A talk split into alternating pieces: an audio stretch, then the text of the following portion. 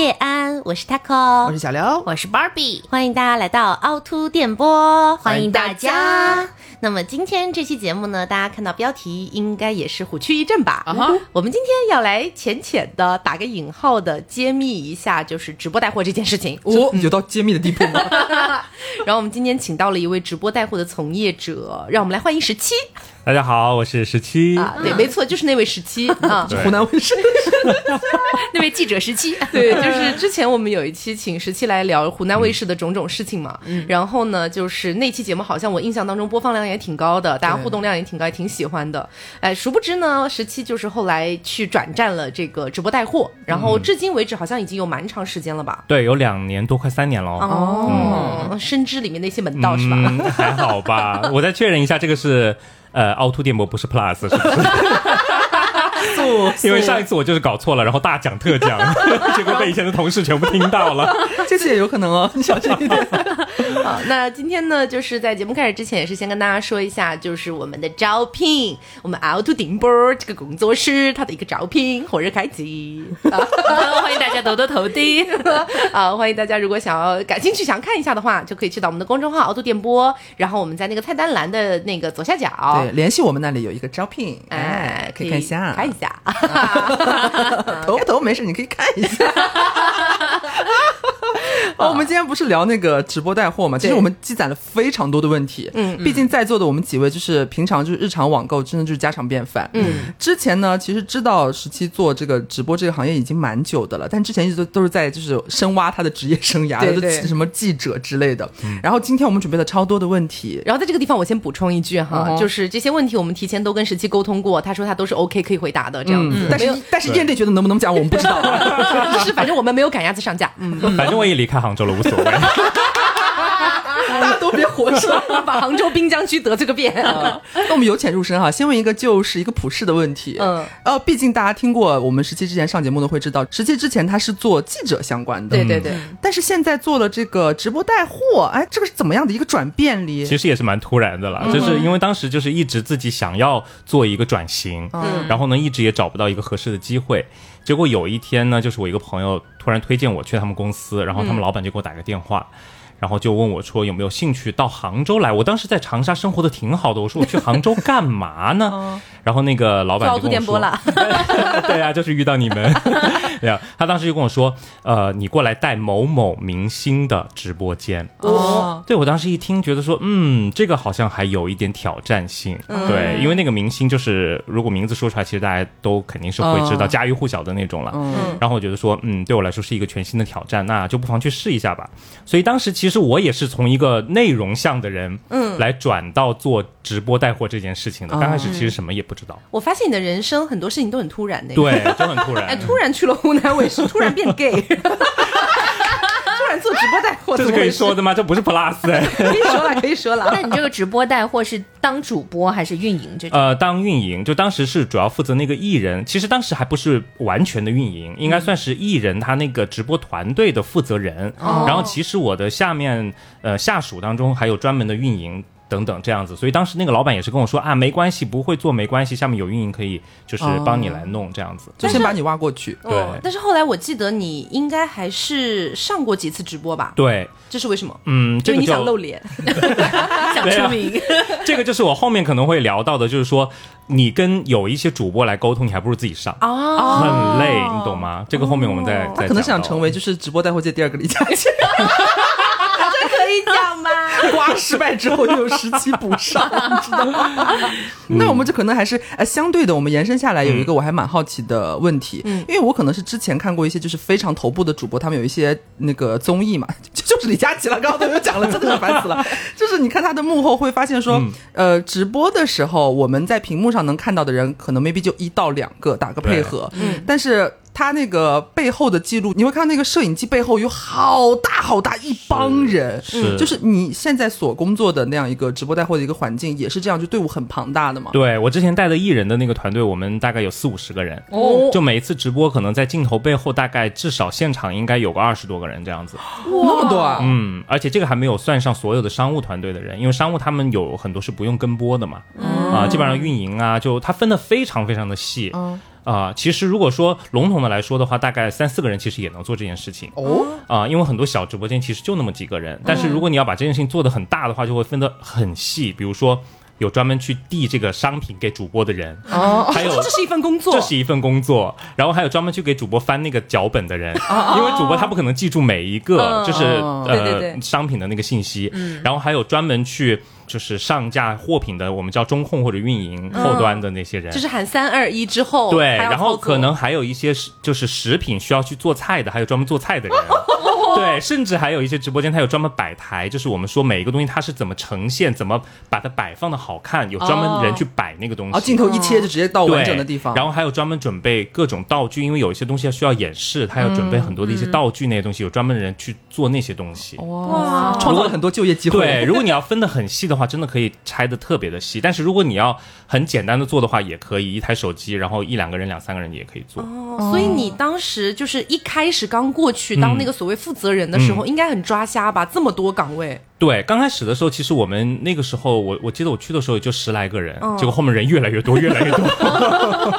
对，因为做的越来越大了嘛，然后所以就需要的岗位就越来越多，这样子。好，那我还有一些后续的问题哈，就是还是和比较基础，我们普通作为消费者不太了解的幕后的东西。嗯，呃，我其实看过那个时期的直播，嗯，他。但是当时他是已经是以带货主播的身份是露脸的，嗯是上相的，我就很好奇说，呃，一场直播。它其实是有很多不同商家的不同产品同时出现在你的直播间。对那在这个之前是直播也会有什么招商吗，或者什么之类的？就如何说是哎谁今天上我的直播间？嗯包括在这之前你们价格到底要怎么谈之类的？呃，如果说像艺人的，就是明星艺人这块儿，或者是已经做到头部或者是中腰部以上的这些主播的话，基本上会有很多品牌过来想要跟你合作，嗯嗯啊，然后他们的商务呢也会去自己找一些就是主播自己想，比如说最近用了一个什么东西，哎，挺不错的，想推荐一下，然后可能会去找到品牌方去跟他们谈。哦其实我觉得应该和你们就是平时的那些，就是会有异曲同工吧，就是可能也有找过来的，然后也有你们找找上去的，就是这样子的，反正合作。我们找上去的真的很少，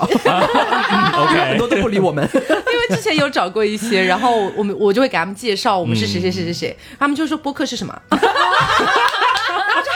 了，打扰了。那可能就是有些主播也是一样，他就说，嗯，这个是哪个主播不没有听说过，哦太小了对，有可能。那所以的话，刚开始的话，呃，两种情况都有。然后如果说自己去找的话呢，可能现在很多的会在平台上，他会。有一个商品库，嗯啊、相当于比如说某音或者某宝上面，它都会有一个针对主播的一个一个一个选品库，让你自己去选，从那里面选，然后拿到佣金就好了。哦啊，只有更大一些的主播，或者是有一些明星艺人这样子，他才能够拿到所谓的我们所谓的坑位费，其实我们也叫广告费。嗯，啊，因为他其实上一个商品，其实相当于你是给他做一个品宣和背书嘛。对对对对，啊，才才会有这个东西，但其实中小主播大多数是没有坑位费这个东西的。就我想播什么，可能我去那个库里找找，对我就帮你卖就好了。对对对对对，哦是这样。我有见到过这种，其实。嗯那那在那个直播过程当中，因为刚刚十七有提到说，他最一开始进入是其实是和明星嗯啊、这个团队的。，对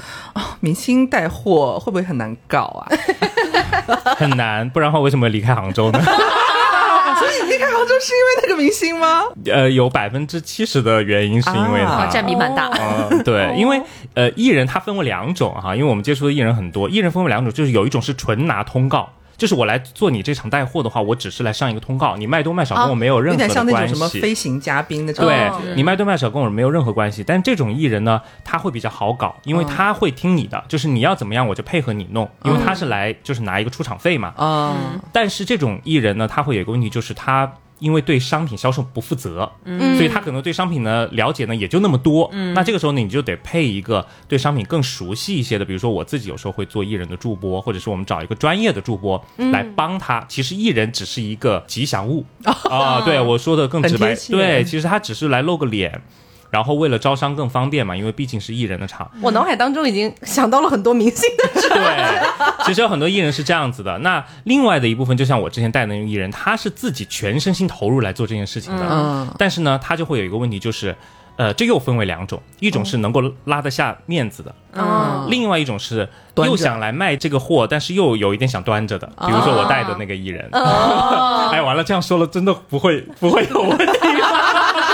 对，然后其实说的更直白一点啊，就是我不知道这个话好不好说，就是其实 一边苦恼一边说，哎呀，不知道这个话好不好说，我还是说一下吧。因为其实就是我之前带的那个艺人，他在真的进入到直播带货这个领域之前，有其他的这个比他更资深的带货的艺人跟他说过，说你做直播带货这件事情其实就是不要脸嗯啊，因为其实。嗯，这个话说上去可能有点难听哦，但其实带货主播他其实就是售货员，售货员的话其实是要销售，他其实是要能够要拉得下面子的，对才能做这件事对，但是艺人呢，有一些他就会觉得说，哦，我又要就是要注重我的形象啊，要好看，哦然后有一些东西我可能连这个卫生纸。或者说连这种日常用的什么洗衣液他都不会卖，他觉得说啊这个东西好像太 low 了太 low 了，对对。然后我就会跟他说啊这个不 low，因为你再有钱的人也要用卫生纸啊。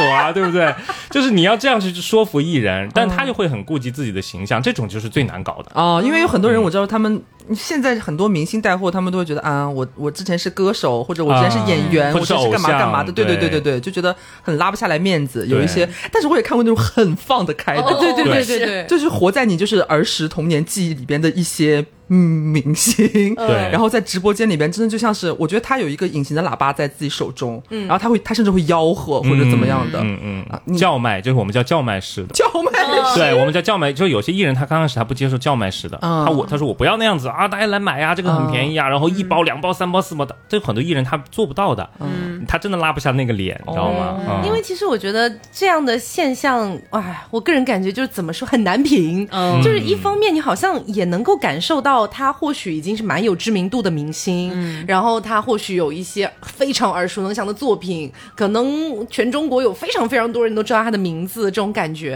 但是另外一方面呢，你也能感知到他一定是缺钱了。这个来钱快，一定想要来直播赚钱，然后那自己就处在一个非常拉扯的状态。我觉得，如果你选择了这条路的话，不如就尝试一下放下脸来吧，对啊，不然就回去拍电影啊，可是不是没电影拍啊？可以说吗？你已经说了。那可能延伸还会有另一个问题，就是呃，我刚刚听实际前面就有讲到，他最一开始是因为可能有点难搞，然后最后变自己上。那是不是你相比和明星一起去做一场直播而言的话，你还是更喜欢和他就是做带货主播的这样人去合作？嗯，对，就是呃，专业的这种主播肯定会从带货的角度来说，肯定会更好一些、啊，因为他对商品的研究啊都更透，而且更熟悉一些。呃，说白了，其实因为大多数我们销售的东西还是大家老百姓日常会用到的嗯各种各样的东西，那他有生活经验，有这种生活经历，他才能够讲得出来这个东西、啊。因为你其实有时候能够听得出来，就是这个明星自己都不会用这个东西，对对不对？就很明显啊，就很明显啊，好尴尬哦。拿起来个物品一丢，对。那除了明星有时候会遇到很难搞的之外，有没有那种很难搞的品牌方？也有，他就是要求很高。他们有什么要求啊？就 ROI 之类的吗？呃，ROI 是一方面，然后另外一方面就是说，他你你在给他讲这个品的时候，一定要讲到某某某某哪几个点，比如说一定要讲讲我们品牌的发展历史。这不是我们遇到的事情吗？对，就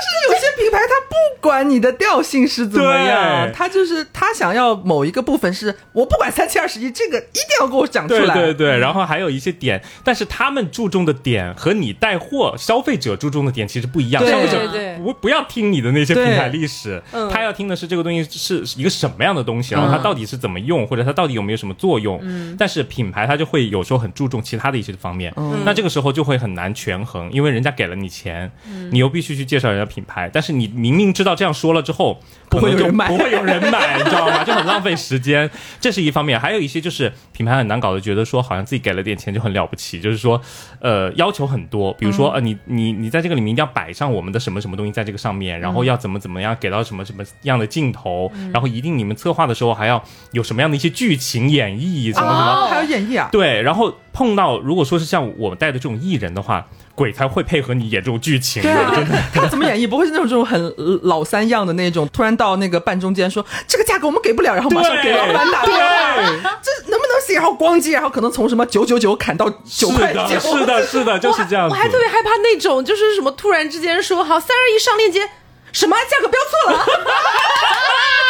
好经典，真的真的有这种，真的，一听就知道是假的啊。对，然后还有那种，我之前看一个直播间，他是说三二一上链接，就顿时那个东西我也很想抢，立马它就没有了。然后主播就说啊，怎么这么快就没有了？然后说还可以加单吗？还可以加单吗？啊，就立马就开始朝着后面喊，对，赶紧问一下，哎，那个还能加单吗？问一下品牌，我们现在需要的宝宝特别多，需要的宝宝扣一扣一扣一扣一，我们看还有多少？来来来，大家先踢一波踢一波踢一波，对对。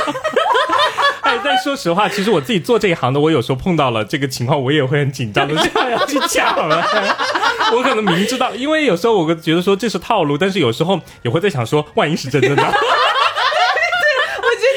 配合他的那个行为真的很难避免，对你是人类，真的会被他调动那种情绪。对对对，然后还有一些这个品牌方，他会有一些很奇特的，比如说我们的老总来了，一定要跟你们的这位艺人要同框，哦，对他一定要有这样的要求。但是从艺人的角度来说，艺人就会想说，只要跟你同框。你给了我多少钱，我还跟你同框。因为对于艺人来说，确实也能理解，因为对于艺人来说，他所谓的同框其实是他很大的一个商业价值。嗯。啊，啊，因为很多商家可能会利用这个同框的照片或者视频拿出去做其他的一些传播，但是这个其实费用是没有嗯，完全算在这个哦就是上播的这个费用里面的。啊、对艺人来说，他就会觉得说是在贱卖他的肖像，对，贱卖他的是的，他们就他们就这一块儿就会看得比网红要重很多。也很合理啊，因为之前不是我有刷到过，好像是有一些可能做某三无品牌的一些人，嗯。然后他们可能会硬凑到某些那种什么峰会啊，或者什么有的没的那种地方去，然后强行假装跟一些那种商业大佬或者假装跟一些大明星合对。照，然后大明星满脸就是你是谁啊？对，然后最后写的文案是谁谁谁也支持我们的品牌，对，真的很可怕。是。哎，那呃，我印象当中，我记得巴老师在很早期，距离现在蛮久的了，他好像也做过一段时间带货主播。那个时候到底是带货主播，还是就是你工作那个公司的一个小直播间而已啊？我其实干过两次直播，一次呢就是我当时刚来凹凸电波的时候，我那个工作，它是一个汽车品牌，然后我在那个汽车品牌的官方号去直播，然后还有一个直播经历呢是之前我不是讲脱口秀嘛，大学的时候，然后后来呢是在我毕业的当年，有一个也是杭州比较小火的一个直播间，然后说需要杭州本土的一些脱口秀演员，然后去当嘉宾啊，然后就这样做过一次直播，这两种呢是完全不一样的一种体验，嗯，在汽车品牌那个呢，我没有任何任何的 KPI，就是我哦不可能卖汽车啊，对，不可能卖汽车。我天天要干的什么就是引导。啊，呃，就说来，大家点一下右下角这个小风车，大家点一下这个小雪花，大家看这怎么怎么寻底价，然后说，呃，我们点了之后，你你会得到大概几千块钱的一个就是减少，那你这样到了线下之后，你把这个出示了会怎么怎么样？又或者说，哎，我们在哪天哪天有一个什么节？其实我当时在进入到这个公司的时候，我当时因为我很喜欢汽车嘛，然后就比较喜欢研究。当时他们跟我说的是，呃，可能你可以更多的去讲车，然后把汽车的一些就是发动的一些原理啊，然后包括你喜欢的一些东西，就讲给观众听啊。我当时觉得，哎，这这真是很棒的一个工作。我说我去浅尝试一下吧。但是到后面我就会发现，在直播的时候，前面其实它是有一个场控的，嗯，就是假如说在这时候流量起来了，然后他就说快快快引导引导引导，然后我其实当时讲的我已经就是非常投入了，我觉得这一块儿就它的中控它有多好看多牛逼，然后我就一直在讲，结果他说引导引导，然后我思路立马就断掉了，什么 Virginia？哎呀，然 后我说右下角这个小雪花，这个小风车，大家点一下。然后我们哪天哪天有一个活动，有什么露营节，有这个节那个节，这个节那个节，就开始给大家预告。预告完了之后呢，好，流量没了。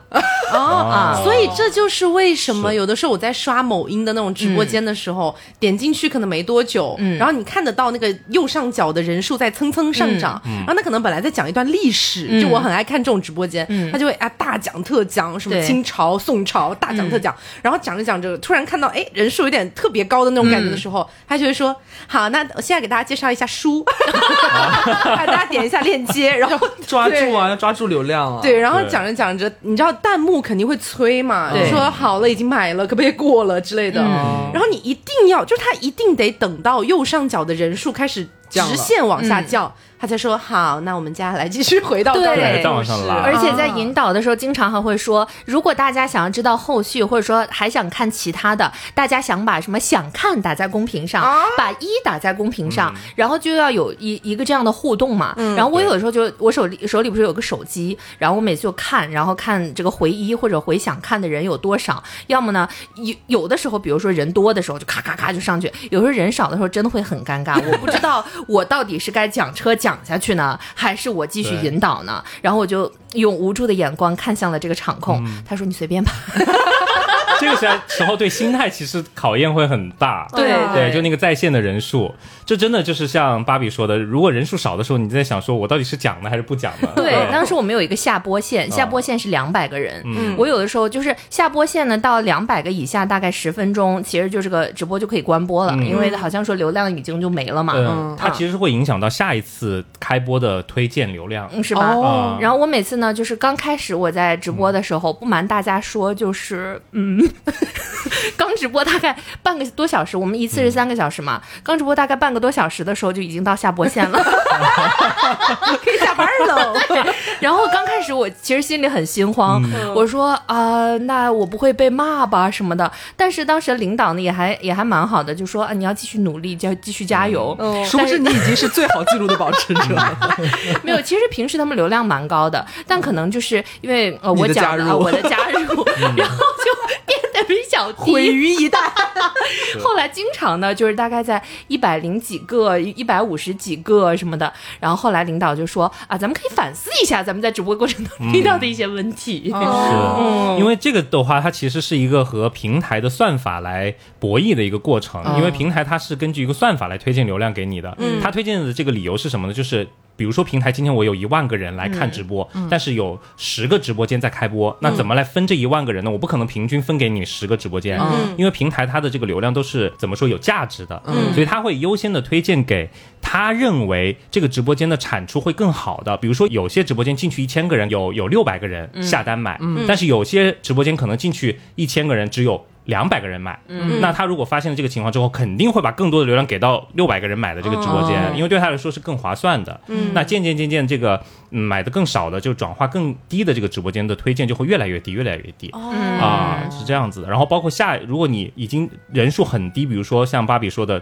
低于两百个，甚至说只有十几二十个人，你到了这么低的时候你就下播，那下一次你这个直播间再开的时候，它系统就会监测到，哎，这个直播间要开播了，然后我看看他上一次，哦，这么一点人，好，那我就呃给它稍稍微推一推，就是不要推的那么、嗯这个衰神又开播了。对，就是平台它的算法，其实这是跟算法博弈的一个过程。哦，哎，那你们在直播过程当中，刚刚不是讲发什么一呀、什么想看啊？这这感觉是相对比较正常的流程上面的互动，嗯但有没有那种真的比较真情实感与你互动的一些观众？呃，如果说在带货的过程当中，一般会有一些观众他会对这个商品有一些疑问，他会来问你、啊，如果你给他做解答的话，他一般会比较。容易就是跟我们其实跟我们去商场买东西是一样的道理。如果你遇到有一个售货员，他能够很热心的给你服务、给你讲解，你肯定会觉得说，哦，那就买了吧，就是价钱也大差不差或者怎么样。哦那他如果问你这瓶饮料是公是母呢？很多这样的 弹会幕，有这样的哦，很多啊，如果是这样子的话，就不用理会吧。因为因为其实我本人还蛮爱看，就是弹幕很奇怪的一些直播间，因为你会很期待那个主播会怎么回答。就我很爱看，比如他们会问类似于说这条鱼上过大学吗，或者类似于这种。然后那些主播真的有些很有意思，他会回答的特别特别有趣，我就会留存很久在那边。就看他一些奇怪的提问。，对，然后一分钱都不花。对他就会看，就是这些直播间主要就是靠这样子去吸引人，但是像你说的，你不会花钱，对所以其实它是没有转化的。嗯，就是很多直播间我们看似在线人数很高，但其实它不一定卖的很高。啊、有一些在线人数不高，但是其实可能它持续的在转化，也有可能。哦，我之前在那个直播间，其实他有一些很老的粉丝，嗯。因为我们当时是有好几个主播的，然后我当时是新人嘛，就当然没有我的一个长久的粉丝，嗯。但是其他几位主播呢，他们就跟他们跟时间很长的，嗯。也是从来呢像什么询底价也不询，然后要优惠也不要，就是来看看，比如说这主播开播了，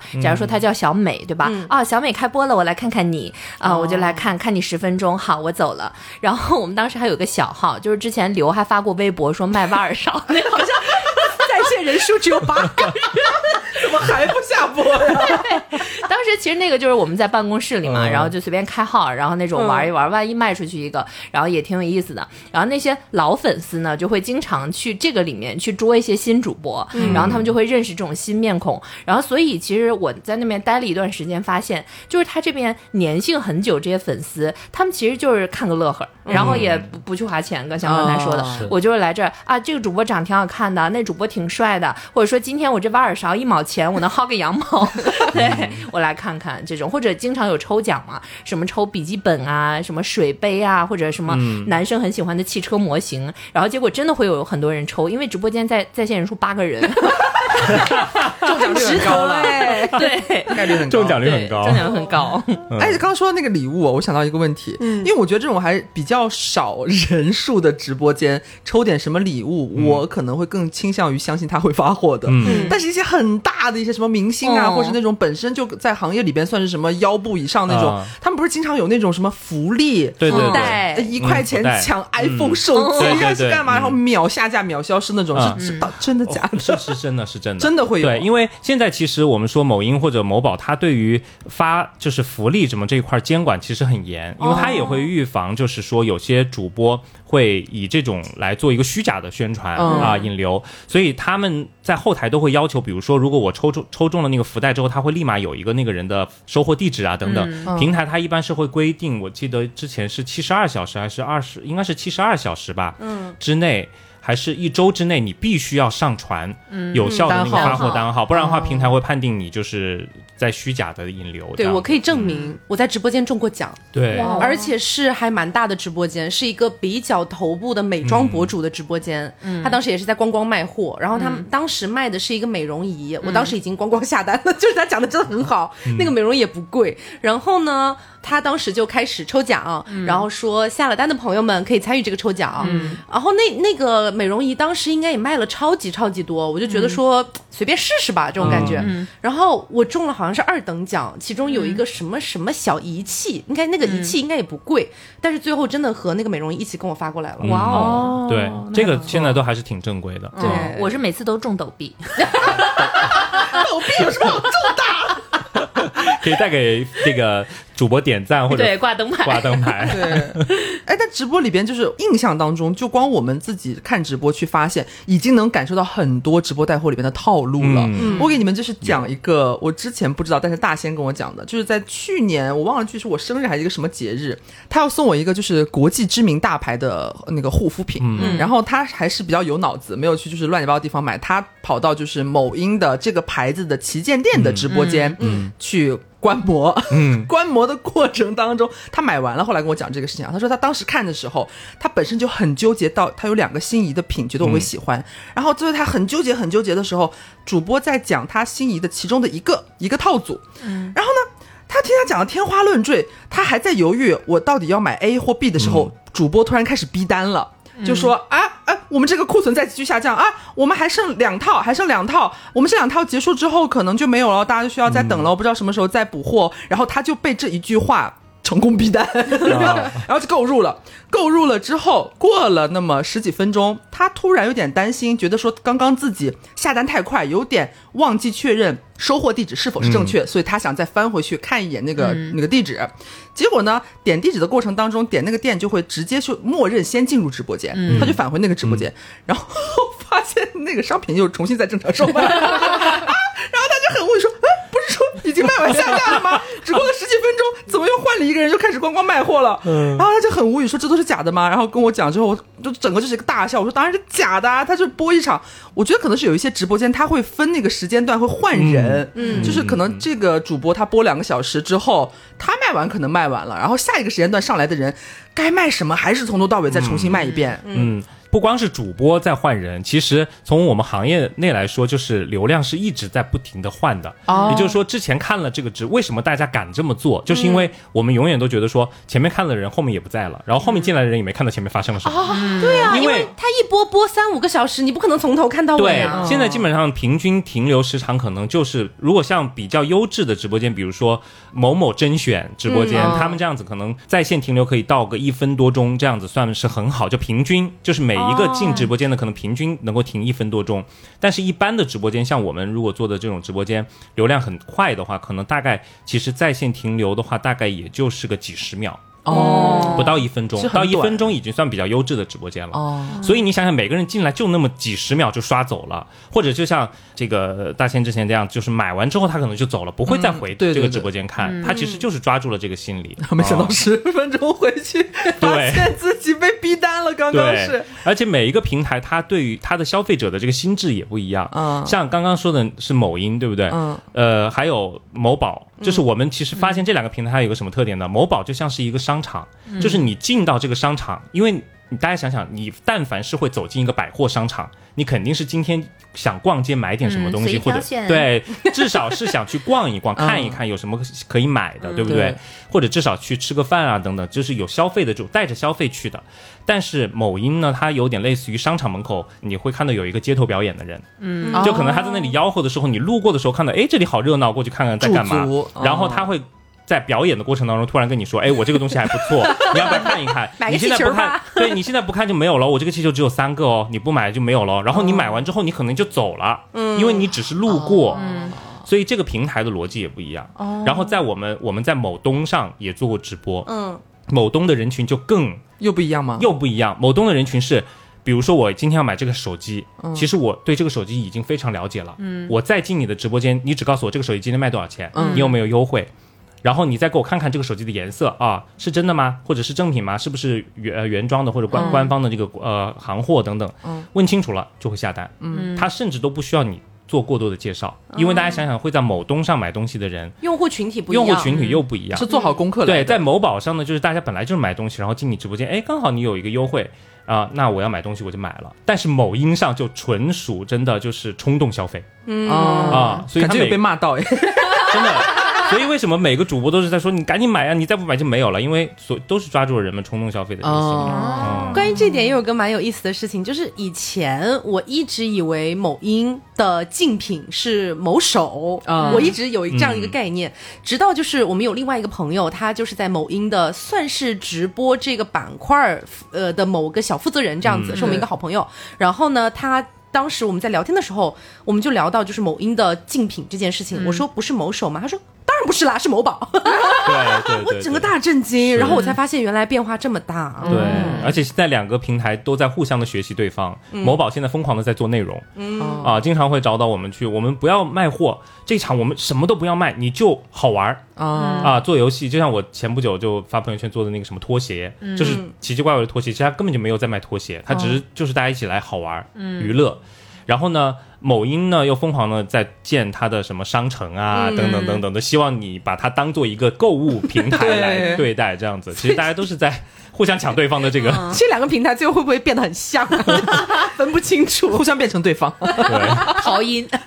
现在在某宝上居然有跳钢管舞的耶，你们知道吗？有在某宝上有跳钢管舞的直播，有打麻将直播，然后有唱歌直播，什么都有，其实都有。这真的很抖哎，哎，不过之前我做的那个直播就邀请我当嘉宾去讲脱口秀那个，他好像跟这个有点类似哎，因为他说，呃，你就进来你就讲脱口秀吧，无论是你的老段子也好，还是新段子也好，反正你就以主要讲段子为主，嗯。然后说我们这儿这东西呢放这儿，他们爱买不买，然后就是你就主要靠讲就行、啊，然后旁边做了一个比较成熟的主播，然后比如说看着那流量起来了，然后这主播就会就是他他会说一些话，但其他时间都是说要表演脱口秀这样子，你主打一个陪伴，呃，对，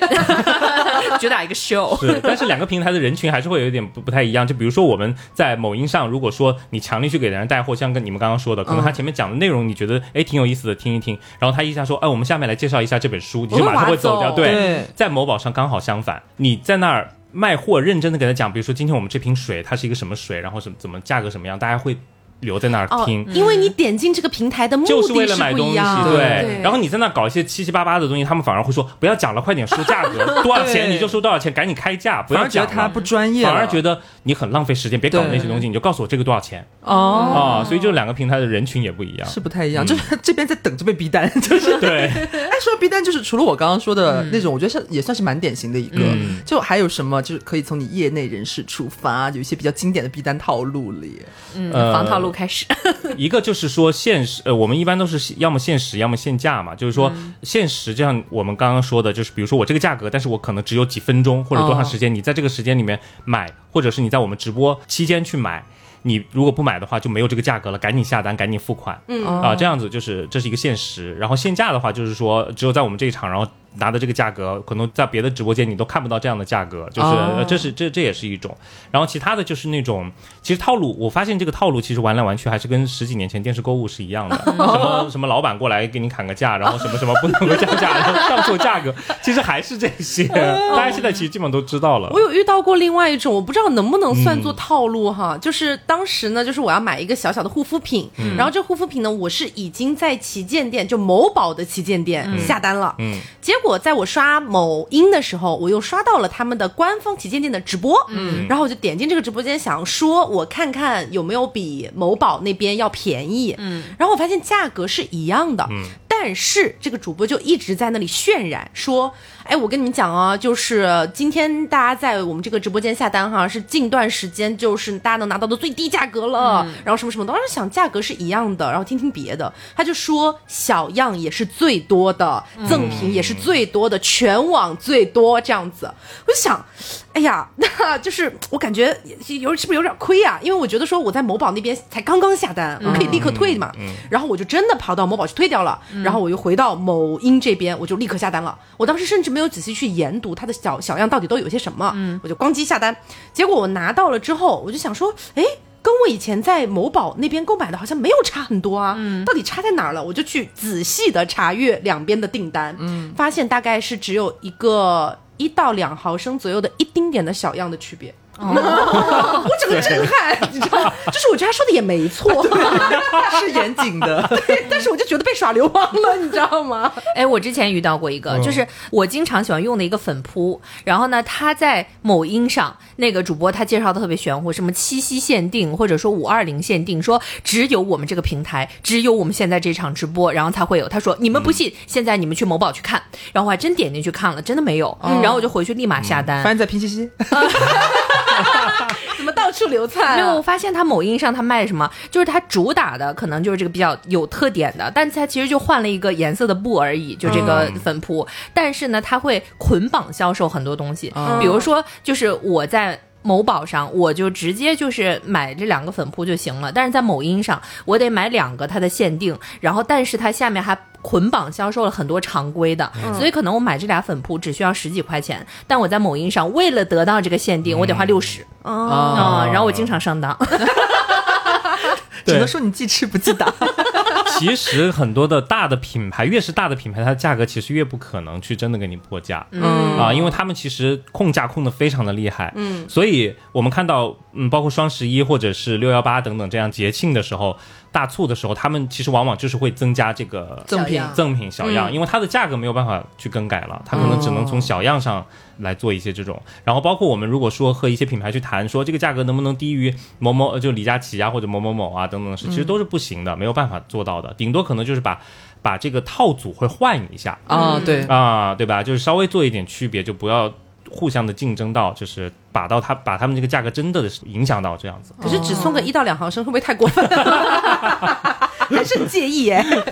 哎，我还记得有遇到那种经常在买衣服的时候，就那种刷到那种直播间，他经常会说：“我觉得这算是逼单嘛？”实际你听听看，就是他会跟下单的人说：“哎。”呃，刚刚下单的可能说前面这个呃某某宝宝啊，已经给你备注加急发货哦，这这种东西 加急发货是真实的吗？没有。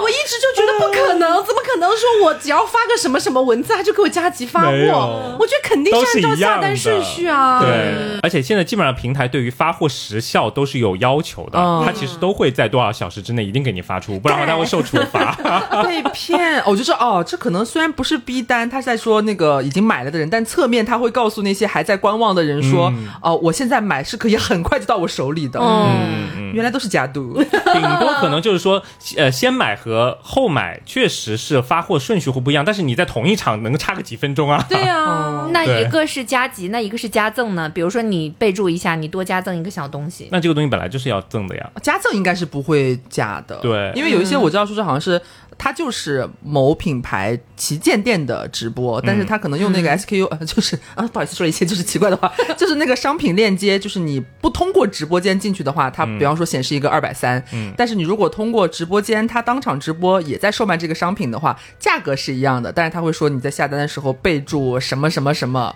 然后直播间专属这种东西，，对，这种好像是有的。这个是有，是因为他在跟你最开始谈进你直播间卖的时候，这个套组就是这样子的。哦，因为我之前买过一个衣服，然后他说，呃，已经拍了的宝宝呢，回来扣一个已拍，那我们会给你多加赠一个胸花，然后但是那个胸花呢又是这个衣服的一个亮点，就你没有它的话，它就是个普通的衣服。然后每次拍完之后，大家就会说已拍已拍，他说好某某宝宝给你加赠一朵胸花，就这样子。有没有可能那个胸花本来就是对，我觉得这个本来就有这个应该，这个应该不是。但是如果他专门说了下订单的时候备注，那个应该是比较真的，因为凹凸电波是这样的。因为他在给你做这一场的时候，就会给你做一个专门的链接，这个链接就是只包含这个套组里面就是包含这个东西。然后他们卖的时候说啊，备注某某主播给你加赠这个，因为这一场所有人都会加赠这个东西。好的，记住了。好的，老师。因为大家想想，其实很多的品牌，它的物流和仓储都不是自己在做的，它可能就是就会交给第三方或者进一些这种大的这种，比如说这个某宝或者某音它的那个大的云仓，嗯，其实它的组合都组合好的，他不会为了你这一单在那么大的一个仓库里面、哦去把那个东西拿出来。拿出来，对，没有人去管这件事情，因为发货的人只是仓库里的一个工作人员而已，他不知道直播间里面发生了什么事情，他只是宝宝，那那个宝宝我要给他多两秒的小。哎，我记得有这回事来着。没有人认得这个宝宝。本来直播间下单量也非常大啊，可以想见，一定是每一场直播了之后没多久就会整理这些收货信息，然后打单子或者发货。他不可能在这个茫茫的这种订单当中去挑出来这个人说，哦，这个人我要多加一个什么？不 芭比可宝宝能。只有芭比宝宝可以获得这个胸花，别人是不行的哦。哎，那我还有个蛮好奇的一个，算是一个其实蛮大的板块。嗯，因为我在刷那些直播的时候，我几乎我印象里面我没有看到过翻车的。嗯，就是比方说突发一些什么很莫名其妙的事故，很多啊，啊是是有吗？我真的很想知道都有些什么我只。刷到过一些那种剪辑的视频，但是真的很不幸，我从来没有亲眼见证过。比如说我们直播的时候，这个呃因为直播的时候会有很多舞美的装饰嘛，比如说这个上面贴一些板呐、或者什么的，直播的时过程当中天花板直接掉下来。但是是那种 KT 版啦，就是那哦种哦不是很轻的，对，但是也很尴尬。主播在那里讲的蛮好的，然后后面的天花板掉下来，那要怎么办啊？就粘回去啊。还在那边讲，然后后面有帮忙的人过来赶紧帮他复对，原。如果是普通的主播可能还好，但是像我之前带的那个艺人，可能脸色就铁青，然后可能现场就就有时候会现场直接骂工作人员说你是你们是猪吗？就这样子。直接骂哦。，对，然后有一次他骂这个现场工作人员，因为是好像是递那个品的时候递慢了还是怎么样，他那个主播直接在直播过程中骂到，就骂现场工作人员啊、骂我的一个下属，骂到。我们的后台直接弹出警告说，主播请勿在直播间辱骂他人，到这种程度等于他过就骂到程中在被直播。对，啊，就是你们怎么么那么蠢，这点事情都做不好，然后这么这么愚蠢吗？怎么怎么样？就可能骂的更难听一点，我忘了。嗯直接后台弹出了一个说主播不要辱骂他人，应该种程度。算是某种下播警告吧。呃，不是，他其实主播没有在骂观众，他是在骂现场的工作人员。但是有一些主播呢，可能就是我觉得这个是一个分寸的拿捏。嗯，有些主播呢可能会以这种真性情来作为他的一个人设。嗯啊，就可能在直播间直接就是怼旁边的工作人员或者怎么怎么样，就显得自己好像就是很不能容忍这种错误啊！你们怎么这么不专业？怎么怎么样嗯啊？有一些主播是走这个这个路线的的，对。对，这是一种。然后另外一种就是你刚才说的那种演示的翻车，比如说我们之前卖的呃什么洗地机或者这个吸尘器，然后他们可能就是比如说洗地机应该是不动，不是他们现场放那个酱油放的有点过多，你知道吗？酱油颜色又很深，然后他们一倒倒好多，然后我当时就想完了，当时他倒下去的那一刻我就想完了，倒多了，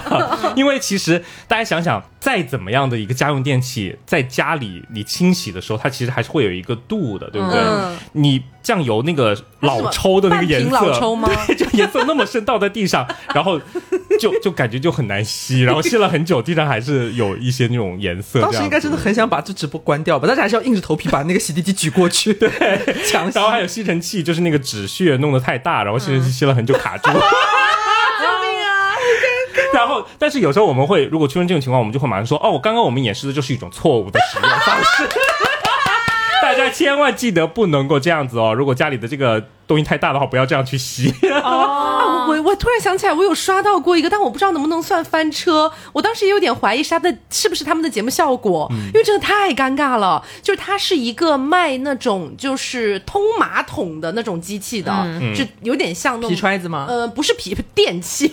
啊，电动皮 揣子，对，就是那种电动，好像某个什么冲击波给它嘣一下弄下去的那种。然后呢，当时我点进去的时候，它还没开始，就是它还在营造一个马桶堵堵的状态，是不是往里面塞布布？对，就塞好多好多东西哦，有的没的。然后它是有一个马桶的侧切面可以给你看的那种嘛。然后我就想说，哎，就围观一下，就是还蛮好奇的。然后他没隔个几分钟，好，我们现在来开始轰了，然后嘣一下纹丝不动。我当时在想怎么办啊？然后那主播说。啊，可能是我们就是赌的有点太狠了，但是没关系，我相信我们的产品还是可以解决这个问题。他说没关系，大家平时在家里面如果堵的这么严重的话呢，我们就可以再多轰他两次，哈，然后就开始第二次、第三次，真的我数了到第六次都基本没什么动。我看到过跟马桶相关的，但是我后来发现，我第一次看到的时候，我以为是哦，尴尬，好好笑。对，我在怀疑是不是一种套路啊？是套路。我跟你说，我看到是完全另一种翻版，他卖的是就是真实的一个皮揣子，嗯，然后呢，它也是一个马桶侧切面，然后让你看到它那个管道是一个什么 S 型，然后在摄像的背后是一个男性的一个主讲，他不露脸，然后画面里面呢是一位阿姨，就是一位 感觉她很铁面无私，就一心只只想要赶紧通马桶的那种感觉。阿姨也不会讲话，就一直不停的往那个马桶里边去塞那个各种各样的布，各种小抹布，塞东西的时候也是铁面无私啊，对，毫无感情。阿姨有必要 对于通马桶这件事情这么铁面无私？这是他们的人设和那个剧情设定，我完全看出来，就是他塞满了之后呢。哦，是我记错，他卖的是应该是你说那种电动的，他要营造一种你家里边如果只是那种普通的，我们以前那种皮揣子是揣不开的，所以你把前面全部推开，但是是卖的东西了，卖的东西了，他太适合做带货主播，我打翻车了，然后呢，他就是塞马桶的过程结束之后，就是让那个阿姨拿普通的我们常见的那种简单的皮揣子去揣，他想要达到的效果是。皮揣子揣不开，结果就是阿姨没两下就给你揣开，然后那个布顺那哗啦掉下来。然后呢，一开始我第一次看到这种直播的时候，后面那个讲解人就会非常慌张，就会带着一种，就是这种少塞点少塞点什么这种的。然后后来我就可能刷到过之后，会有类似的那个流会再推给你。然后我就发现，怎么每一个人都是这样的套路？每一个阿姨都是塞了之后疯狂皮揣子揣开，然后主播尴尬。那所以他们到底在干嘛？卖什么？他们就是 需要很多人停留在那里看。对他就是单纯的觉得你这个有意思，就是有一些。不太了解，或者是刚看，像我第一次刚看的时候，会觉得说这很好笑，我要再多看几分钟，看它到底是能揣开还是不能揣开。嗯，我以前直播有翻车过，就这个翻车真的非常尴尬，因为大家都知道我是一个一米八的壮妹，然后呢，我们在介绍车的时候，多多少少是不是大家都会听这个车的空间是怎么样的，对吧？比如说我们头部空间有多少，膝盖空间有多少这种。当时我记得我在介绍一款紧凑型的小轿车，这不应该选你啊？对，就是因为我们每每。一场直播就是常规直播，就是不带活动那种，就是呃，大家想看哪台车，我们就会走到这台车旁边给大家做介绍。当时也是一场这样的常规直播，然后我这个高壮妹呢，就看到了有一位大哥说说啊，那个芭比，你去那个某一个车那儿，你给我看一下空间。我说好啊，没问题，我来了，好不容易有人跟我互动了。然后我就走到了这个车的旁边，我就开门，我忘记去调那个座椅了，然后我没有坐进去，就是我的腿完全塞不进去。然后后来我说啊，对不起大哥，因为我这个需要座椅调一下，我就调了一下。后来发现我的头在上面我都伸不直，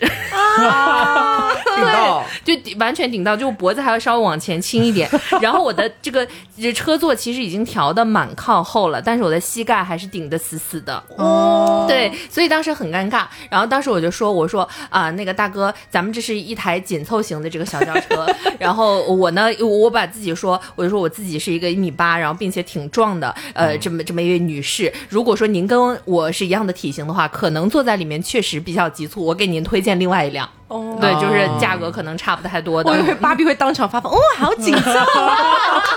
你也想体验这样的紧凑吗？当时真的超级尴尬。我坐在里面，我就是蜷缩在里面的时候，我都不知道该回大哥一句什么。然后大哥说啊，这么紧凑啊，然后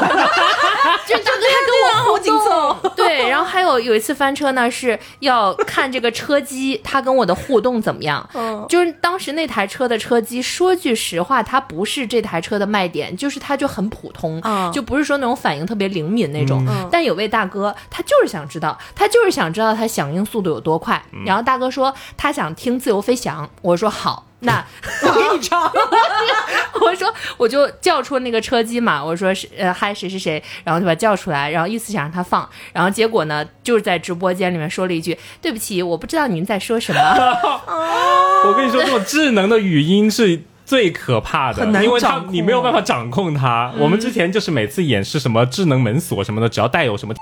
什么这种都很容易翻车，就呃直播间的环境很嘈杂，对，然后你有时候跟他说的他可能没听清，或者说就是我记得有一次也是跟他说什么帮我把门锁打开什么的，然后那个说你可以自己打开，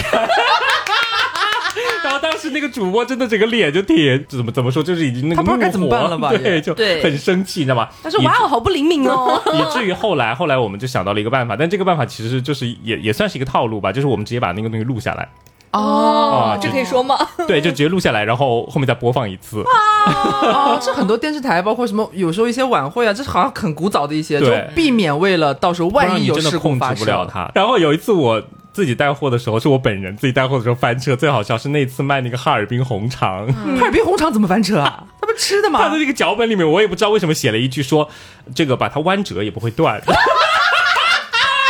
然后我当时非常自信满满的说：“我说我们这个哈尔滨黄肠肉质非常的 Q 弹，弯折都不会断。”然后我就把它直接掰弯到大概就是个锐角了吗？还没有到完全就是弯折过来的时候，确实没有断。但是就在那个再往下面捏，用力的捏的那一瞬间，啪断了！怎么办啊？我当时就说：“啊，好吧，这个还是断了。”然后我们再现在先讲下一个。好失败的救场啊！已经。我我真没有想到任何一个办法可以把它圆回来了呀！如果是我的话，我就会现场发疯，就像刚才我们说芭比那种，好好紧凑，我就会说，哇哦，你还蛮脆爽的嘛！他真的很尴尬，但是我当时就想的是，没事没事，待会进来的人也不会看到前面发生了什么，这套贯彻落实。对。哎，那除了这种突如其来的翻车事件，还有没有什么在直播当中就整个流程里边会出现什么情况，让你觉得是非常可怕的？就我这边是有人骂我，就就是我们当时呃这个汽车品牌呢，它主打的就是一个稳重亲民，然后并且它真的是一个国产车品牌里面算是已经很好的了。嗯，然后呢，它要求我们去直播穿工服，它是那种蓝色的工服，就自己就是随便配裤子啊什么都可以，但主打的就是一。个嗯，专业专业严谨，然后你就是专业说车的。然后我记得有一天，我就穿着这个工服，那个工服是有点类似于说那种牛仔水洗蓝的那种对衬衫啊，然后得有个领，然后有个袖，然后我把这袖呢，就是大概挽到肘子这位，呃，这手肘。手肘这个位置，是人。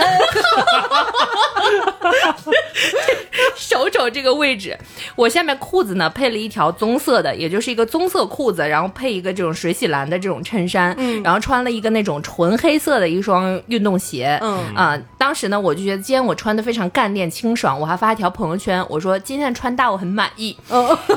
就被人很攻击。对，然后结果就是那天我在直播的时候，刚开始流量这些还蛮好的，就是刚开始还不错。到后面呢，那突然来了这么几位杠精，然后他们就说什么：“哎呀，这是现在主播上厕所去了，这个让这个扫地的来这个嗯讲讲车了。”我当时我当时就说：“您在说？”就我那 Q 了一下他的昵称，我说：“请问您在说谁？”然后他说：“说就是你呀，大妈。”就这样。天哪！对，然后然后过了一会儿，他他还说什么：“主播什么时候回来？主播什么时候回来？不想看这位大妈了。” 啊，这个现在在这个我觉得环境里边乌烟瘴气的评论弹幕真的很多，太恶臭了吧！而且当时我看，就我们有一个其他的主播，他长得很好看，然后就是脸脸也好，身材也好，就很完美的这种。然后下面呢，就他也是穿工服嘛，也是牛仔裤，然后配我们这工服。下面就会说什么，人家其他的汽车直播间都是香车美女，你们这什么呀？闻着就臭臭的，就这样。然后就说哪有汽车直播间穿这样的衣服啊？然后说脱。就这样啊，对，啊，就直接这哇，样。这种可以直接被清出直播间吗？可以嗯可以可它可以禁言对可以禁言。对，然后有一次就因为我在直播间里，我还怼了一个就是骂我的人，然后于是我直播间差点关播，我还去举报你了还是什么之类的？应该是举有报了。些人对，然后我其实没有骂脏话嗯或者什么的，嗯嗯我就是怼他，嗯然后他可能就是心碎了吧。对，其实刚开始做直播的时候都会有这种玻璃心，就会觉得说别人对你评头论足啊等等的这种，你就会有点不舒服。但是因为你想想，就是其实后面你就会看开很多，因为你想想，比如像我之前带的艺人，就是你的艺人这样子的。这种条件的都会有人在下面评论说，哇，好老啊，怎么老成这样子了？或者说类似于像，果然是过气了，都开始带货了，什么什么，就类似于，所以你就想想说，其实就是不会去管你说是好还是坏，他就其实就是想无聊骂你。嗯啊，所以到后面的话，其实你就就是像我这种做久了的，我就完全不会理会，就是他们要说什么随便他们说。然后有一次对，有一次我自己做直播的时候也是，我记得那天是我一个人直播了，当时已经直播了两个多小时。你想想，晚上大概九十点钟，我一个人从头到尾就不中间不停，因为直播中间也不能够冷场嘛，嗯，基本上就啪啪啪的讲了。这个两个多小时，然后其实确实是有点累，然后在这个呃弹幕下面就会有人说，照着念都念不清，因为有时候你其实一个人说话说久了，其实会有一点脑子就是没有反应那么快，你知道吧？就比如说可能看到一些东西或者一些信息的时候，尤其是一场有几十个商品的时候，你会有一点反应迟钝。然后当时我就我就跟他说，我说。我说这位这个观众，我说我一个人在这讲话讲了两个多小时嘞，我说我真的很累耶，你过来讲两个小时看看，我说你的脑子不会就是反应不过来吗？我说你爱看就看，不看就离开，别看。嗯。我说就这么简单，我就忍不住了。这么跟他说，对我就其实现在的这个思想就是，你想看就看，不想看就 out。对。他还有继续在跟你吵吗？没有了，就没有了。就他看你不回，他就对再也，其实你就跟他说我就是这样，你爱看就看，你不看你就出去。嗯啊，很简单，你不想看别看，拜呀，就这样子。现实环境确实很多，因为我觉得这个网络啊，不是直播什么，它嗯不管是上到什么地步或者下到什么地步，它这整个的这人群市场太大了。很多人就是仗着我反正也不会跟你面对面，你也不能把我怎么样，对对然后所以我想说什么我就随便，我说完我就走了。对对对，对还有那种说啊，那个主播叫个哥哥，叫个哥哥我就给你挂灯牌。谁要你的灯牌呀？对，因为原上一句话可能说啊，大家左上角点一下关注，点完关注之后点这个小加号，小加号下面有个灯牌，只要画大家的一什么，然后就可以就挂一个灯牌。一分钱说完了之后，哎，然后下面就说就叫一个哥哥，然后或者说啊叫一声你好帅，就是反正就是你得跟他互动，然后得夸他一下，说啊你念一下我的昵称，然后那个说什么什么大哥你最棒，就类似于这种，对，就是说你说完之后我立刻给你挂灯牌。这这这无语，你会说吗？我不会，然后我会自动选择略过他。是那种端直的明星，没有，因为其实他有的时候弹幕在多的时候，你根本就看不了说这一条、哦两条到底是什么。然后当时我们领导就说啊，你可以这样，就是你选择性的忽略。他如果再问一遍的话，然后你如果想好怎么答，你就答；如果你没想好的话，你就一直略过就好了。而且我觉得有的时候就是，比如说这个直播间其实还蛮有意思的，但是弹幕里面出现很恶臭或者很烦的一些人，你确实会不想看下去。比如说今天今天在录节目之前，最近某音不是很火那个拉糖嘛，大家知道吧？就那种拉糖直播间，其实他也不卖什么货，然后你就是进去看看他拉那个糖拉的，就是解不解压这种感觉而已。然后我就觉得，哎，这个主播拉的蛮好的，然后很多小装饰好漂亮啊，什么什么的，一直在那儿看，就是一个大脑马杀鸡的过程。结果突然之间，真的很突如其来，这个直播间就杀进来了一个男的，然后这个男的在底下说，嗯、那个呃，主播，我要我想当管理，我想当管理，就一直在一直在重复，一直在重复。刷屏了。对，刷屏。然后那个主播呢，又是一个非常非常就是看起来就很善良的一个小美女，嗯，然后就说。啊，呃，我们直播间管理蛮多的了，对，然后我觉得管理也会比较累，比较花时间，还是不太建议啦，哈，这样子，我我我们直播间的管理每天都背弃词哦，这样子，我觉得已经很婉拒了吧，你还要怎样啊？然后那男的就在底下疯狂的刷屏，然后一直在那里说，同时还在说，啊，你怎么都不理我，或什么什么之类的，哦我看的我就觉得你在干嘛，然后就退出了直播间，嗯。我觉得有的时候就很可惜、啊，影响观感是。了，对。你不理他，他有时候有有有很多人也是，就像我们比如说在介绍一款商品的时候，因为我们有带货的节奏嘛，就是我在介绍这个商品的时候，不可能谁问个问题我就停下来然后跟你讲，对吧？因为这样子的话，对于其他在听我讲解的这些人来说，也会觉得说啊，被打断对，啊被打断。然后有些人就会说。主播为什么一直不回复我的消息？是瞎了吗？或者怎么怎么之类的。然后遇到这种的话，我也会直接说：“我说你没看到我正在介绍东西吗？我说我正在给别人介绍这些商品，不然的话我怎么讲得清呢？我在这个中间我怎么停得下来呢？我说我们的管理员会跟你来联系，来解答你的问题的。我说你不要在下面再刷了。就有时候会跟他说。就是有些人他就你就感觉怎么没脑子，你知道吗你不知？道该怎么说他。对，就觉得哦说大家都有围着你转嘛，就这种感觉。感觉是老狗了，力气很重，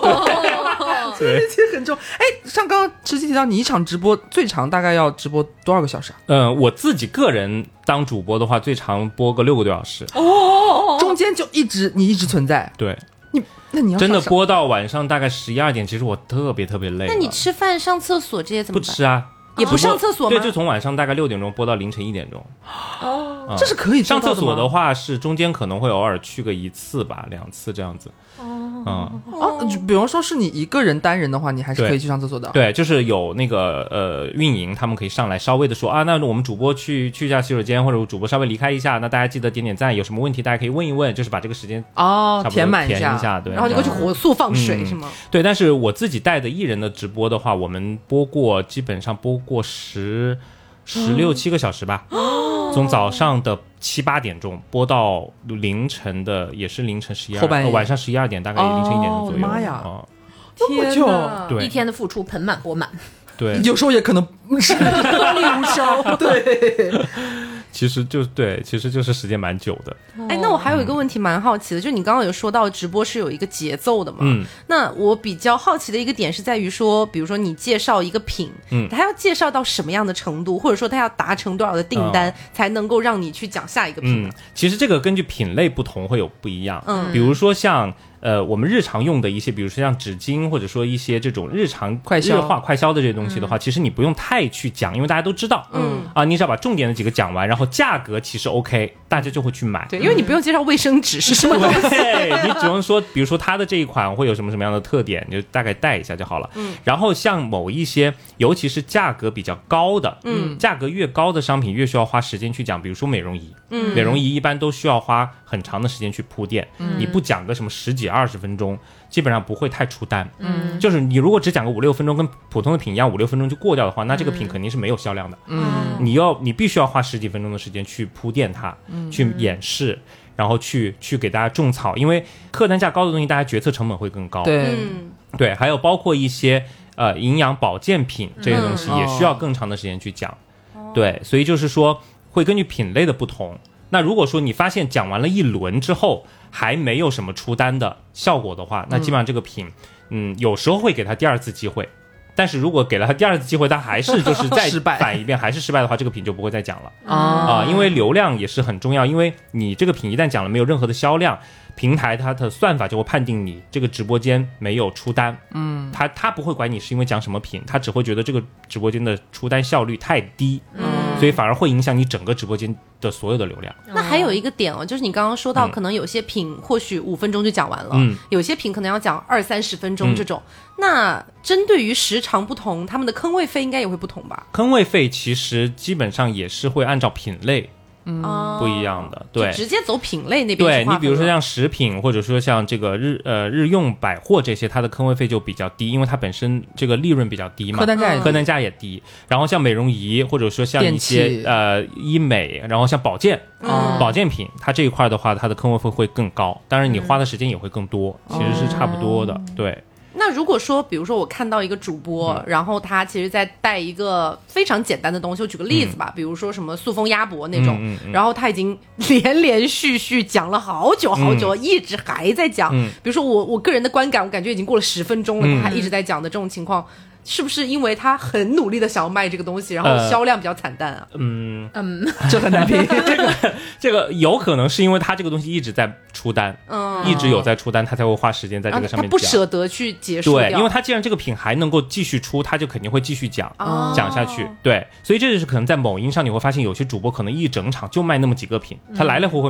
讲来来回回，因为那几个品一直都在卖。嗯，可能我们有时候在某音上准备了三十个品，但是最后可能在这一天我们最后只卖了这五个品，嗯，其他的二十多个品你会发现讲完一遍之后没有什么销量，OK 就不会再有下一次的机会了。哦，啊反正就挂在下面，如果你对需要的话，你可以选，但是我们不会主要介绍。对，因为这个对我的流量来说会是很大的一个损耗，就是我讲了你的品又卖不出去，那这样我的流量反而会有影响，所以这就会涉及到另外的一个，我觉得这是应该是一个行业潜潜规则吧，就是有一些商家在上你的品的时候，他会自己去，就是通过他的分销渠道内购，啊、分销渠道，比如说他可能会把他的经销商。或者说他有一些私域，比如说他的一些粉丝群，嗯。会调动起来到你的直播间集中的下单来买，因为这样子的话呢，主播就会觉得说，哎，这个东西怎么一下子卖出去这么多？哦。他就会说，哦，那我还待会儿还要继续的再讲一讲，就是其实对他商品来说，他也会获得更多主播曝光的机会，然后主播其实是一个主播被骗，呃，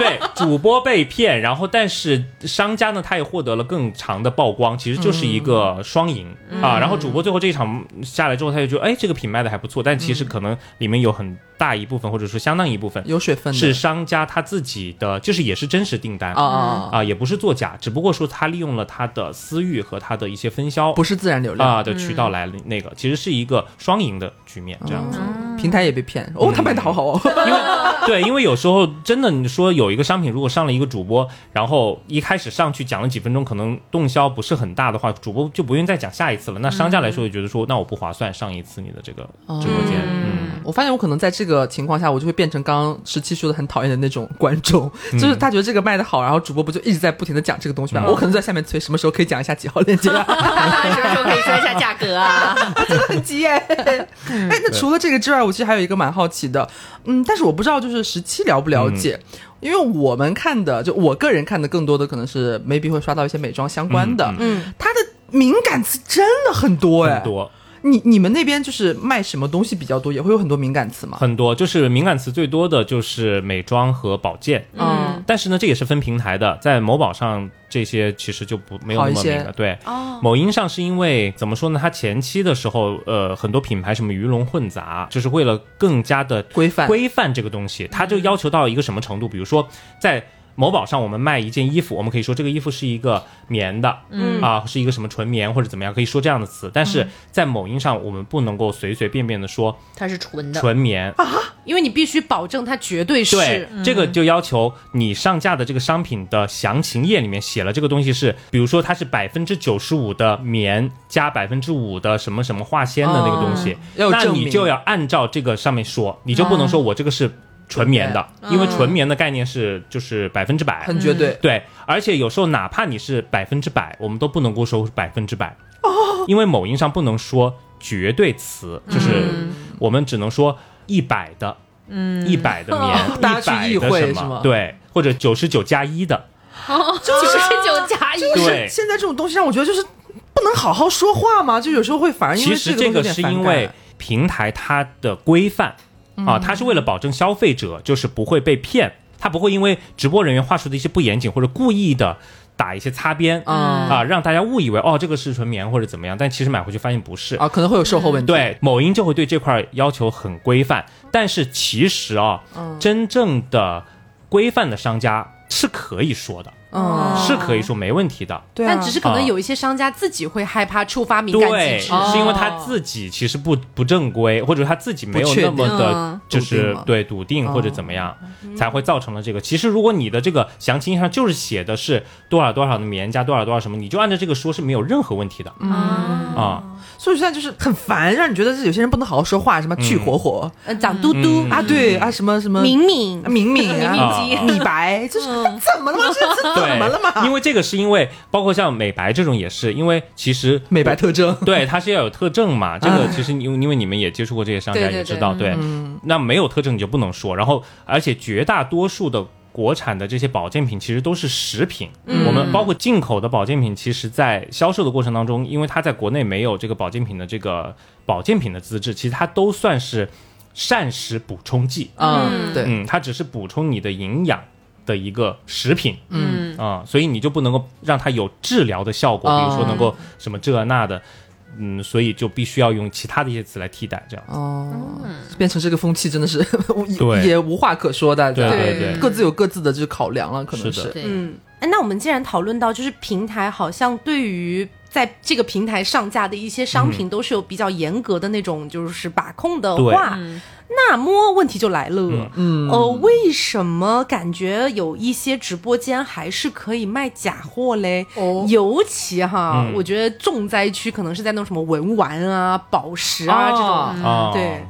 这种的话，其实基本上我们说直播间它能够上架的商品，其实平台它都会有审核的，就每个链接它会有审核通过了才能够上一个这个链接。嗯，所以其实如果说单纯的假货其实是不存在，就像我刚才跟你说的，可能这个东西它本身不是这个材质，嗯，它给你说成或者暗示你是这个材质，你知道吗？这个东西本身其实不是假的，嗯，呃，这个这个这个假的概念不是游戏对，它其实是个文字游戏。比如说它是一个莫桑石，嗯。然后他告诉你说这个是像钻石一样或者怎么怎么样，那其实就是不对的，因为它本身材质就是那个莫桑钻，嗯。莫桑钻它其实是材质的一种，如钻，对，但是它可能就是会暗示你说这个跟钻石一样怎么怎么样，这个其实就是打一个擦边啊啊。然后还有一些这种美妆产品，其实我们说真正存在的假货是没有，但是会有一类叫我们叫白牌，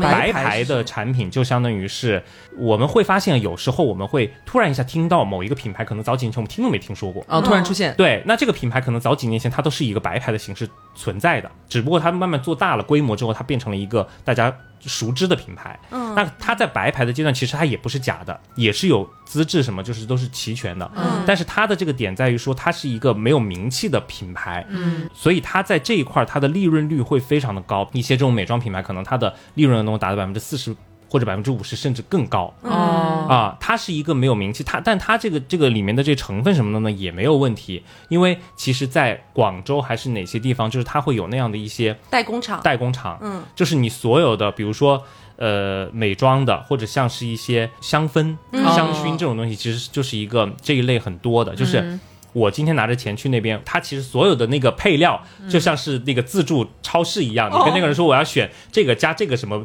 玻色因，嗯那个什么什么什么，他就给你做。加百分之多少的那个什么什么这个浓度，他就给你加，加完之后然后贴一个你自己的品牌，嗯，哦，这个产品它其实里面的成分什么没有任何问题。嗯，然后呢，它也是一个正规注册的品牌，但是它没有任何名气，它就是一个你自己做的一个牌子。嗯，但是也是通过了各方面的一个资质的，哦它这就叫白牌。然后你就可以拿出去卖。哦，对，然后利润率会很高。然后你前期的话会给到一些中小主播去卖，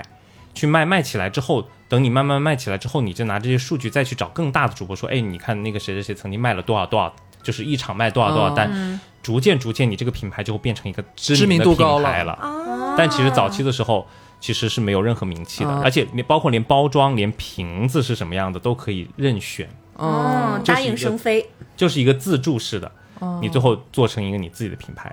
哦，然后开始涨价，对，逐渐晋升。是的，但是其实很可能多牌子都是这样。，对，只是涨了价格，但其实内容物没有变化。所以你会说说白了，它就是一个代工厂加贴牌。对，所以你会发现很多的一些国产美妆品牌，它里面的这个什么什么这个那个的浓度特别的高，嗯，哦、因为它就就只要花钱就往里面加就是了，哦，但它本质上也不属于假货。也不是假货，对，也是有正规资质的啊，属于一条就是独特的发展路径了，也算是。这个叫白牌，嗯，好，那今天我们其实也是十七，就是吐了很多东真东西出来，对对对我们是解答了很多很多的问题，但是我们还是有最后一个呃小问题，也是想帮一些听众们问一下，嗯。因为确实近几年我们说直播带货啊，它逐渐变成一个非常就是太广为人知的一个主流行业了，甚至于说你我们学校好像已经有这个专业了。对，甚至说我们现在处在这样一个城市，它其实这个标签被贴的很严重，很多人都蛮向往，说我是不是在直播带货里边或许可以闯出我的一番天地啊、因为感觉好像门槛现在也不是很高。嗯，那身为你现在是从业者嘛，如果说面对一些新的小朋友，可能对这个行业突然有一些向往，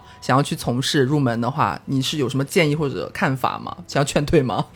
呃，说劝退，其实我觉得不至于，就是我觉得它确实是一个，就是怎么说呢，在现在的话，大家的这个购物习惯已经被培养成这样子了嘛，其实还是很重要的一个销售的一个渠道。嗯，那如果大家想从事这一行的话，确实可以，但是我不建议大家单纯的，因为我知道杭州这边有很多。主播，嗯，真的主播，我觉得满大街都是。嗯，我希望大家就是，如果选择做这一行的话，还是要做一个能够懂运营的主播，而不是一个单纯的只是会讲话的主播。嗯啊、因为为什么后期的话，我其实会从艺人的团队出来之后，我会自己来做主播，因为我做了两年多的运营，嗯，我非常的知道整个的一个流程和环节，包括流量的这个情况。嗯，那当我再去做主播的时候，我非常知道这个品它的点是在哪里，或者说到了某一个。什么时间线、时间点或者在线要多少的时候，像刚刚芭比说的，在线到多少的时候我要做什么动作，这个东西我作为一个主播我是非常清楚的。但是很多的主播单纯的。就其实和我们之前学播音主持是一样的，就是有些主播他是一个念稿机器，对，哦啊，但是有一些主播他是一个有思想的主播，采编播，对，其实是一样的道理、啊。带货，我觉得其实大家也是这样。如果想要走得长远的话，最好是能够做一个有运营思路的主播，而不是只是一个念提词器的一个主播。哦你对商品没有任何的想法，就是对于整个的运营没有这个逻辑没有一个了解，那么你其实是很容易被取代的。只要一个长得好看，然后会说话的，都能够代替你。对但是这样子的主播，杭州我觉得满大街都是对啊，你没有你的优势。哦，嗯，我觉得这点很重要，所以就是我我我我是希望大家，如果说真的想投入做这一行的话，就要从选品、从直播间的搭建，然后运营。为什么我到了这个在线人数的时候，我要说这句话？然后它这个流量是怎么来的？我要做什么样的事情才能够有流量等等的，就是你这一套东西你都要去了解。嗯啊，因为我我也接触过很多的主播，就是选品的时候不来，啊然后运营复盘的时候不在，嗯，然后就是开播前一两个小时过来把品看一看，哦，今天卖这些东西，然后脚本说一说，然后他在那讲的时候，你就会觉得说，从头到尾没讲到重点。嗯。啊，因为他都不知道消费者想要听什么，或者说甚至有些东西他自己根本用都不用，对，我觉得直播带货应该算是一个确实门槛不高，但是上限其实很高的一个行业。所以可能如果要选择这样的一个行业的话，确实要像十七说的那样，就是做好非常多的准备，你才有可能会能爬到腰部或者爬到头部等等。的。嗯。好，那今天呢，我们就是非常感谢十七来到我们的节目，跟我们吐了这么多的一些精彩内容，辛苦，啊谢谢。那也很期待十七下一次又被外派到杭州。